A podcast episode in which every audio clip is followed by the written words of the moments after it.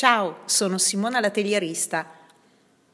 In attesa di rivederci, vorrei raccontarvi Una balena va in montagna di Esther Armanino e Nicola Magrin.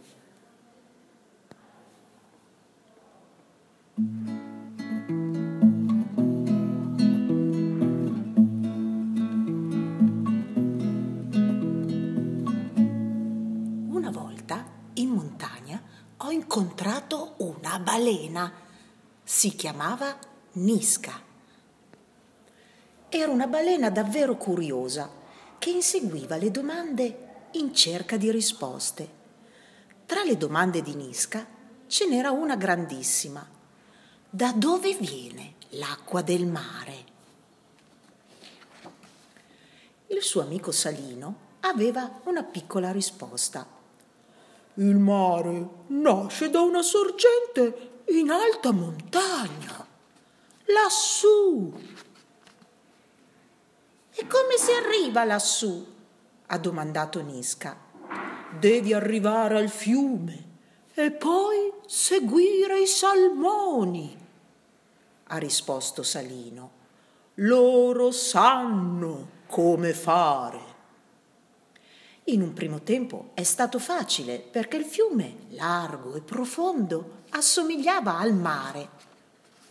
Ma più Nisca risaliva, più il fiume si faceva stretto, diventando torrente.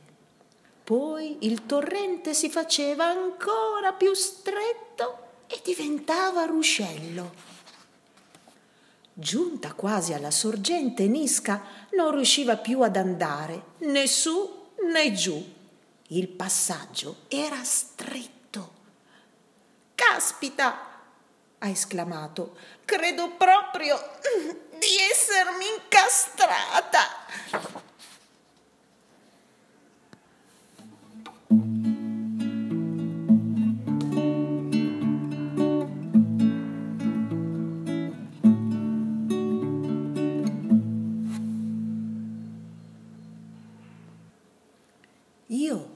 Abitavo lassù. Mi arrampicavo su un albero per misurarmi con le mie domande. Quella più in alto di tutte era com'è il mare? Lo immaginavo spesso, ma non c'ero mai stato. La mia amica Crestaguzza vedeva anche le risposte più lontane e quella volta mi ha detto, se vuoi conoscere il mare, devi seguire il ruscello che attraversa il bosco. Lì, tra i mughetti, ho trovato una grandissima cosa blu. Tu sei in mare? Ho domandato alla cosa. Io sono una balena, ha risposto Nisca. E tu? Saresti così gentile da darmi una spinta? Allora ho spinto con tutte le mie forze, ma la balena non si muoveva di un millimetro. Che sciocca che sono stata, ha sospirato Nisca. Il mare era un posto così spazioso. Ma perché ho cercato una risposta a una domanda più grande di me? Due goccioloni enormi sono caduti dai suoi piccoli occhi, poi altri due, poi altri quattro. Lacrima dopo lacrima il ruscello è cresciuto fino a diventare un impetuoso torrente. Nisca finalmente era libera. Vuoi venire con me? ha esclamato io subito le sono saltato in groppa e insieme ci siamo tuffati in una discesa spericolata. Lacrime, ruscello, torrente, fiume e infine il mare.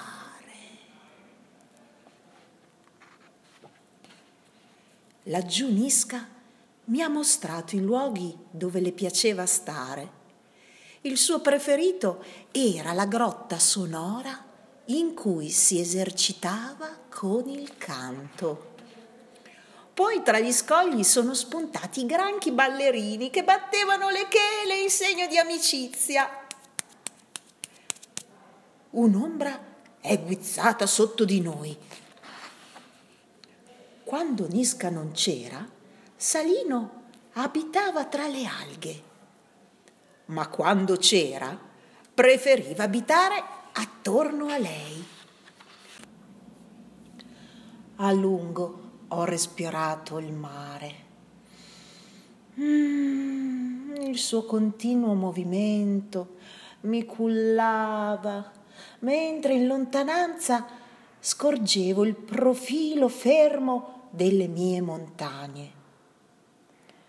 Pensare che viene da lassù, ho sospirato.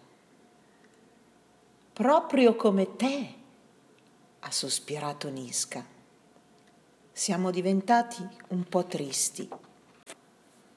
In quel momento, sopra di noi, è apparsa un'ombra. Cresta Guzza, non vista, aveva seguito il mio viaggio. Saresti così gentile da darmi una spinta? Ho chiesto allora a Nisca. E lei con un soffio potentissimo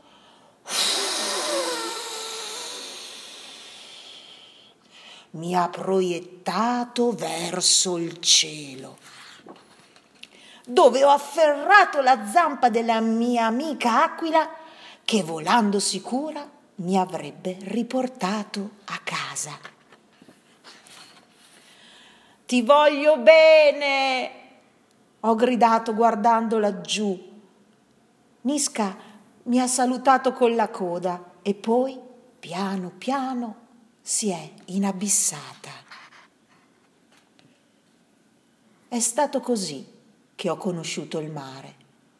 Da quel giorno, tutte le volte che sento la mancanza di Nisca, accarezzo una goccia di pioggia perché so che quella goccia diventa ruscello, torrente, fiume e infine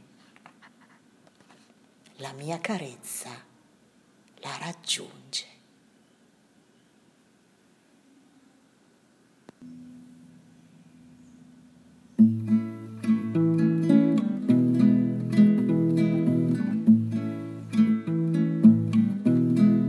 Presto bambini, vi voglio bene, ciao!